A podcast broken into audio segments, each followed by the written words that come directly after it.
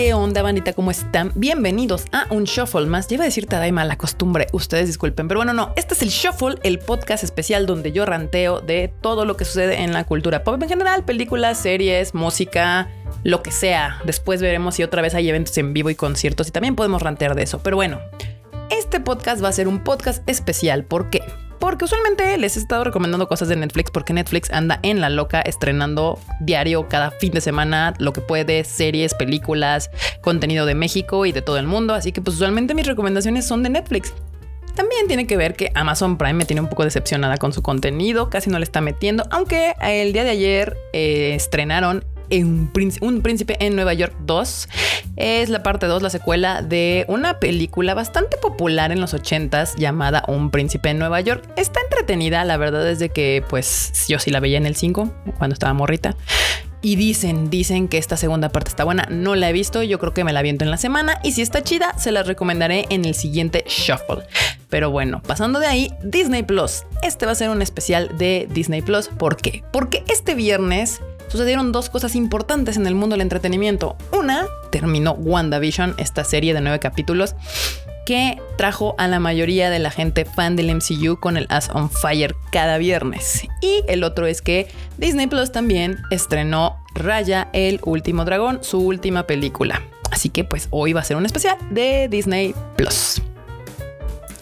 Vamos a empezar este podcast con WandaVision. ¿Por qué? Yo ayer definitivamente tomé la decisión de no desvelarme para ver la serie. Ya tiene rato que la verdad es que prefiero no desvelarme, aun cuando eran estrenos en cine, yo preferiría ir el viernes a la primera función que a la de la medianoche.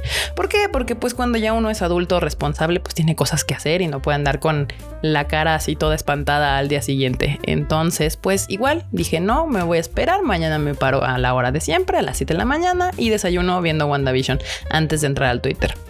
Una cosa que tengo que aclarar es que a mí no me molesta o no me sorprende el spoiler en Twitter. Tal vez sea porque vengo del mundo del animanga, donde pues ya existe el manga y mucha gente spoilea cosas con el manga y pues yo prefiero, mm, ya sé cómo darle la vuelta a ese tipo de spoilers. Pero bueno, el chiste es que un montón de gente se enojaba cada vez que entraban a Twitter porque veían un montón de spoilers cada viernes de WandaVision. También banda, no sean gente culera no sean así y no anden tuiteando spoilers, por lo menos no el día que salió la, serie o lo que es el capítulo, porque pues hay gente que no se para y ve la serie, sino tiene que ir a trabajar a la escuela, a hacer cosas y ya regresar en la tarde noche a ver su episodio.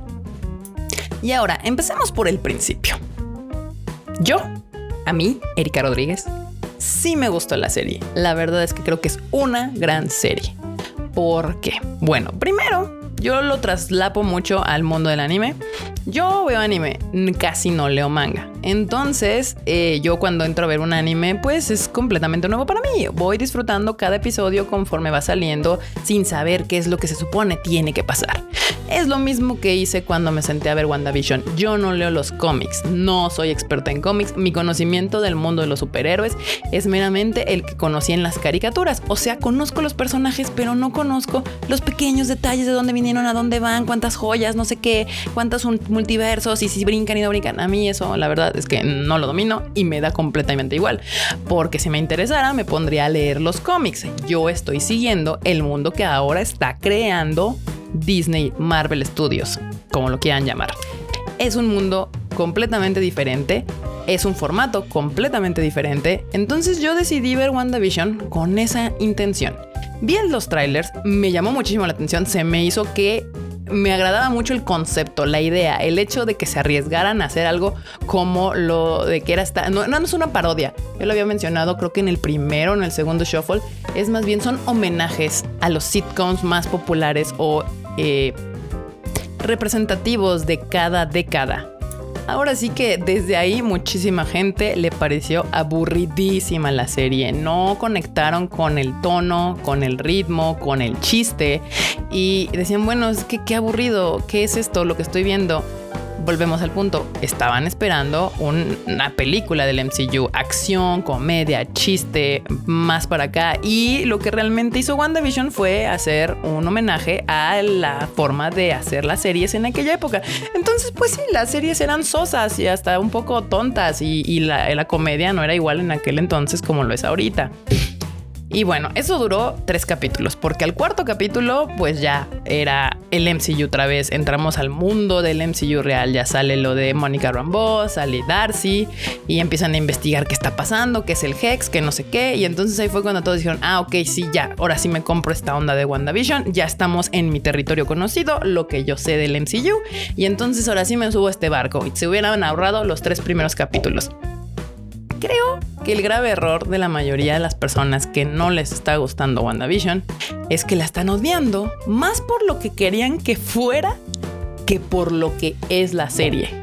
Nunca se sentaron y dejaron al lado sus prejuicios, sus pretensiones, sus teorías, lo que querían que fuera la serie y se sentaron a disfrutar a ver qué me vas a contar, qué me vas tú a decir a mí, qué es lo que estoy viendo. Muchos ni sabían qué chingados estaban viendo y solamente se dedicaron a buscar claves, pistas, dónde está Mephisto y qué Mephisto aquí, y es que el ojo rojo, y es que el tiburoncito, y es que el comercial, y es que no sé qué, y todo. Ni disfrutaban la maldita serie por andar buscando claves para andar haciendo sus videos de teorías o andar tuiteando sus cosas de teorías y que el multiverso y así.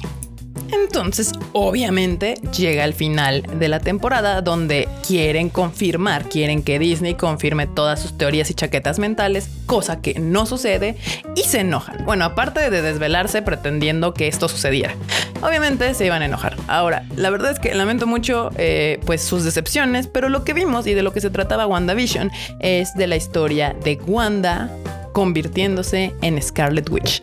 Eso se trataba, de ella, la exploración de este personaje, de sus traumas, que son varios, de su familia, y cómo todo esto se suma en el poder del caos. De hecho, curiosamente, y conecta directamente con la siguiente película de Doctor Strange, que se llama, si no me equivoco, Doctor Strange in the Multiverse of Madness. O sea, ya, ya con el nombre yo ya estoy fascinada. Y de hecho, Agatha le advierte a Wanda, le dice que el poder de Scarlet Witch es más grande que el del hechicero supremo. Todos sabemos que el hechicero supremo pues, es Doctor Strange. Así que sí, banda, esta serie tiene conexión clara con el MCU. Además, nos presentaron el personaje de Mónica Rambeau, que pues algunos dicen que va a estar conectado con Capitán Marvel 2 o con Secret Invasion. Y pues tenemos a Darcy, que probablemente, que esto volvemos a decir, o sea, el, lo malo del MCU es que te deja hacerte solo tus chaquetas para hacer teorías. Pero bueno, Darcy, que puede estar saliendo en Thor Love and Thunder. Y pues el detective Jimmy Woo, que puede ser de Ant-Man and the Wasp in Quantum Manía, ¿no? Lo que sí es que les voy a dar solo una cosa por buena a todos los que se están quejando de las million teorías. Y es que donde Disney o Marvel Studios sí se pasó de la raya fue castear a Evan Peters como Quicksilver, que Evan Peters es el Quicksilver de los X-Men de Fox. Obviamente, pues esto fue un claro troleo bastante grosero de parte de Disney, porque pues empezó a ayudar a que todos los que son fanáticos de hacer teorías empezaran a pensar en el multiverso, que iban a ingresar a los X-Men de Fox acá al MCU y que realmente esto que traen del multiverso y el multiverso y el multiverso, pues era una ya clara, clara situación de que ahí está, ahí está la prueba de que multiverso confirmado, ¿no?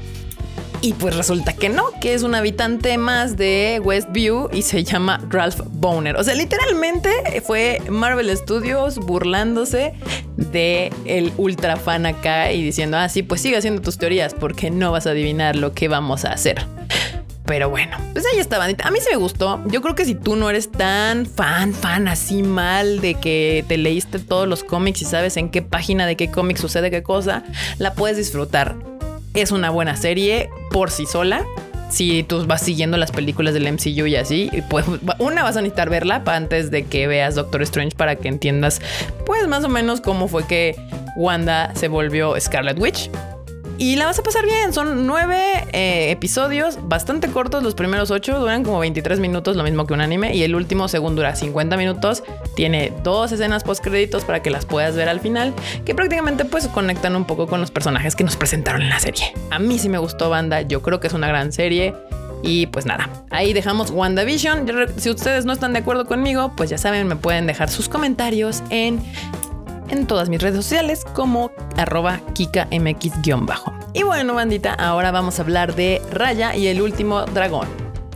Ok, aquí empieza el tema todavía de cines, stream y demás. Disney, como saben, ya lo hizo la primera vez con Mulan en Estados Unidos, donde está cobrando extra por esta película. A diferencia de Soul que la estrenaron dentro de la plataforma, si tú ya habías pagado el servicio de Disney Plus, ya podías ver Soul sin pagar nada más. Es la primera vez que hacen esto en Latinoamérica. Raya y el último dragón, si ustedes la quieren ver, va a costar 329 pesos extras, además de lo que ustedes ya pagan por el servicio de Disney Plus.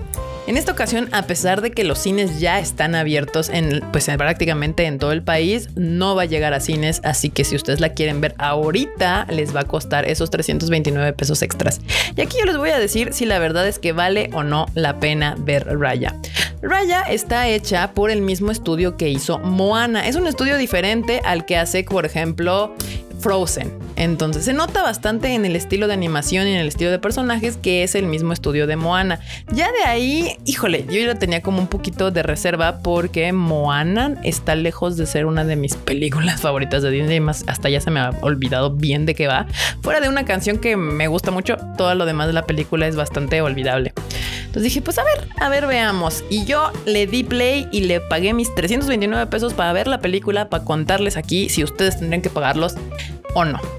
Y bueno, ¿De qué se trata Raya y el último dragón? En Raya y el último dragón estamos viviendo en un mundo llamado Kumandra. Y hace muchos, muchos años, Mukashi, Mukashi, en el pasado, eh, pues llegaron unos espíritus malignos y empezaron a atacar la tierra y convertían a todo lo que tocaban en piedra. En ese mundo vivían unos dragones que pelearon contra estos espíritus malignos. Y también fueron casi acabados hasta que el último dragón logró vencerlos, trayendo a la humanidad de nuevo a la vida, pero los dragones no revivieron vivieron junto con la humanidad y pues desapareció ese último dragón.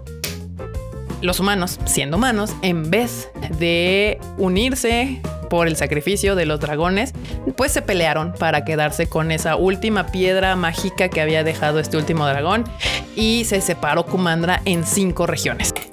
Aquí es donde conocemos a Raya, que ella vive en la región del corazón, donde tienen esta piedra, y eh, su papá la entrenaba para ser la nueva guardiana de esta piedra. Todas estas facciones son enemigas, no se llevan bien y pues están celosos de que Corazón, que es el centro obviamente de la Tierra, tenga eh, la piedra mágica del último dragón. Total, se las arreglan para que todo salga todavía peor y pues pasan seis años donde esta raya termina teniendo que buscar a este último dragón que la leyenda cuenta que hay un último dragón vivo para tratar de recuperar la humanidad y revivir a todos y que todos vivan otra vez en armonía y en paz. Obviamente, antes de que esto suceda, nos vamos a, embarcar en una nueva aventura para que podamos recuperar el mundo perfecto que se tenía antes. Es bien chistoso la, serie, la, la, serie, la película, porque pues no tiene tanto la aventura que yo pensé que tenía. Realmente cada uno de los quests a los que va Raya con sus amigos es súper fácil, lo pasan sin ningún problema. Más bien la película se centra mucho en confianza, en la confianza que puedes tener con los demás. Hay una parte en donde Raya y Susu platican y Raya le dice a Susu, dice, es que yo no puedo confiar en ella porque causa problemas. Y Susu le responde algo como, más bien, ¿no crees que el problema del mundo es que nadie confía en nadie? O sea, que ese es el problema que tienen. Si confiaran entre ustedes, tal vez las cosas serían mucho mejores, ¿no? Y mira, yo ahí sí puedo entender perfectamente a qué se refiere Raya, porque pues no sé ustedes, pero yo creo que todos nos hemos topado en la vida con gente que quiere abusar de tu confianza de una u otra manera, o gente que es traicionera o quiere algún beneficio de parte de ti y pues te vuelves un poco más huraño y desconfiado. Pero tiene razón, al final tú no puedes tener relaciones nuevas eh, y importantes, profundas con gente si tú no te vuelves vulnerable, te permites conocer a estas personas y en cierta manera ponerte en algún tipo de peligro moderado de que pudieran abusar de tu confianza, ¿no? Pero pues igual y por vivir en este miedo te pierdes grandes amistades, relaciones y demás, tanto laborales como en tu vida privada. Y la verdad es que ese mensaje me gustó. La película al principio, pues sí, justo me recordaba mucho a The Avatar de Render con esto de las facciones y, la personaje principal se parecía algo a Cora, principalmente en los primeros cinco minutos, ya después nada que ver. Eh, pero no, con el tiempo va agarrando su propio estilo, su propia historia, su propio cuento. Y tiene personajes bastante entrañables. Uno es el dragón. Susu es bastante. Me encanta. Me fascina primero el diseño del personaje y después el, la personalidad del dragón. Es dicharachero, confianzudo, buena onda. Eh, me encantó. La verdad es de que sí me compraría el Funko Pop de, de, Susu y también de Tuk Tuk. Tuk Tuk no habla. Tuk Tuk es la mascota transporte de raya, pero es adorable el maldito. Desde el primer momento en el que sale, yo dije quiero un peluche de Tuk Tuk. Ya se los puse en mi Twitter. Si no me siguen en Twitter, ya saben que me pueden seguir en Kika MX-bajo. Un detalle random aquí es que Tuk Tuk es el nombre que tienen unas como motonetitas en el sudeste de Asia que prácticamente se puede ver que toda la película está inspirada en Southeast Asia, que es Tailandia, Singapur, eh, Filipinas, eh, toda esta zona, Vietnam, toda esta zona de la parte sur de Asia, que no son ni China, ni Japón, ni Corea, eh, tienen estos taxis que se llaman tuk-tuks y de hecho son prácticamente hasta uh, turísticos en Bangkok, en Tailandia, y así los pides, así de, ay, voy a, voy a ir al lugar, en vez de para un taxi, paras un tuk-tuk y ellos te llevan a donde tengas que llegar. Y entonces de esta manera le queda perfectísimo el nombre al transporte este, cochinilla de raya. Y yo lo amé, me encanta el, el personaje de estos. Sus demás acompañantes en esta travesía de inicio parecen intrascendentes, pero poco a poco se van volviendo bastante entrañables, desde el niño, el bebé y el señor que la ayuda al final. Todos son muy lindos y, te terminan importando, que para mí es lo más importante. Yo así una película le pierdo el interés en tres segundos cuando los personajes me valen tres kilos. O sea, cuando realmente la historia no hace que esos personajes me importen. Y en este caso sí, al final termina importándote todos y cada uno de ellos. Y el conflicto principal que es entre esta Raya y Namari, que es la princesa del reino de Fang, que es colmillos en español creo. Este es bastante interesante porque a pesar de que ella la traiciona, el dragón le enseña a Raya, que probablemente justo quieren lo mismo las dos, nada más que están de lados opuestos de, de, los bandos, están opuestos. O sea, al final esta Namari pues estaba tratando de proteger su tierra y su familia y Raya estaba tratando de hacer lo mismo. Entonces, pues aquí le dice, dale una oportunidad. Yo creo que quieren lo mismo y si confías en ella, ella te va a regresar este favor. Volviendo a lo mismo de que pues tiene, es el tema de la serie, de la serie, de la película es la confianza, la confianza, las segundas oportunidades, el confiar en las demás personas, el no prejuzgar de inicio a los demás y probablemente te puedas dar cuenta que todos tenemos el mismo fin.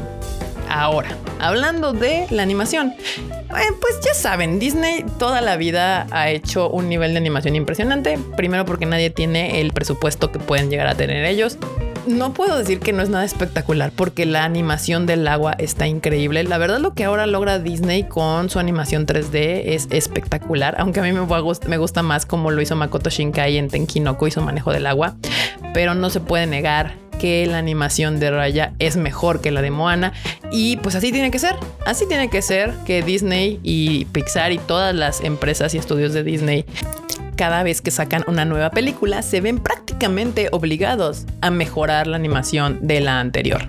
Ahora, la pregunta del millón, ¿vale la pena pagar esos 329 pesos extras? Yo les voy a decir que no. Y no es porque no me haya gustado, la película me encantó, pero yo sí creo que está cara. Más considerando que aquí es donde yo vuelvo a repetir, ya vi Mulan y me hubiera gustado verla en cine. También vi Soul en Disney Plus y me hubiera encantado verla en cine. Raya tiene toda la animación para que la hubiéramos visto en cine.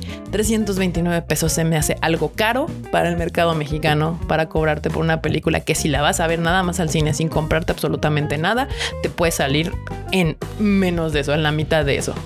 Entiendo que muchos dicen, no, es que sí, porque es para toda la familia, es que no sé qué, pues es que si vas al cine, tres boletos, ya te sale este, en los 329 este, pesos o en los 300 pesos, o si son una familia de cuatro, shalala. Sí, pero cuando vas al cine, entras y la pantalla es espectacular y el sonido es espectacular. Justamente acabo de ir a ver Monster Hunter, la película está más o menos, pero desde que empieza que sientes que el monstruo pasa por atrás de ti y, y sientes el movimiento con el sonido y luego pasa hacia adelante y ves en la pantalla gigante, ahí es cuando valen los 50, 60, 70, 80 pesos que pagas por ir al cine. Acá literalmente te están cobrando 329 pesos extras por tu luz, por tu tele, por tus palomitas, por, o sea, por tu asiento, por todo. O sea, yo sí dije, güey, o sea, si eh, justo lo estaba pensando antes de darle play estaría yo muy contenta en gastar estos 329 pesos en mi boleto de cine, en unas palomitas, un refresco, una crepa y sentarme a verla en cine. Aquí sí me dolieron a mí, tal vez porque también eran exclusivamente para mí. Si usted es una familia, puede ser que no le duelan tanto, pero yo sí diría, espérense, al final creo que en tres semanas, cuatro semanas, Disney Plus la va a liberar para la gente que tiene el servicio. Entonces, esa es mi opinión muy particular.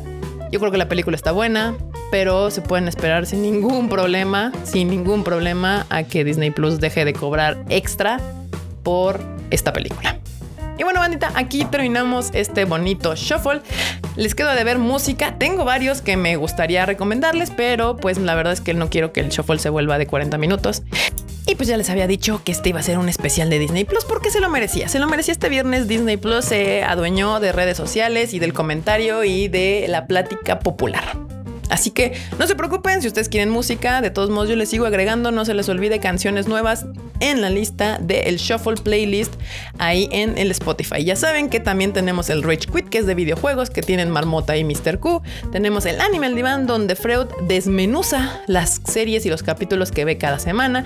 También está el Tadaima, donde les decimos todas las noticias importantes de la semana en anime, el mundo de Japón y cosas curiosas que suceden en aquel país del sol naciente.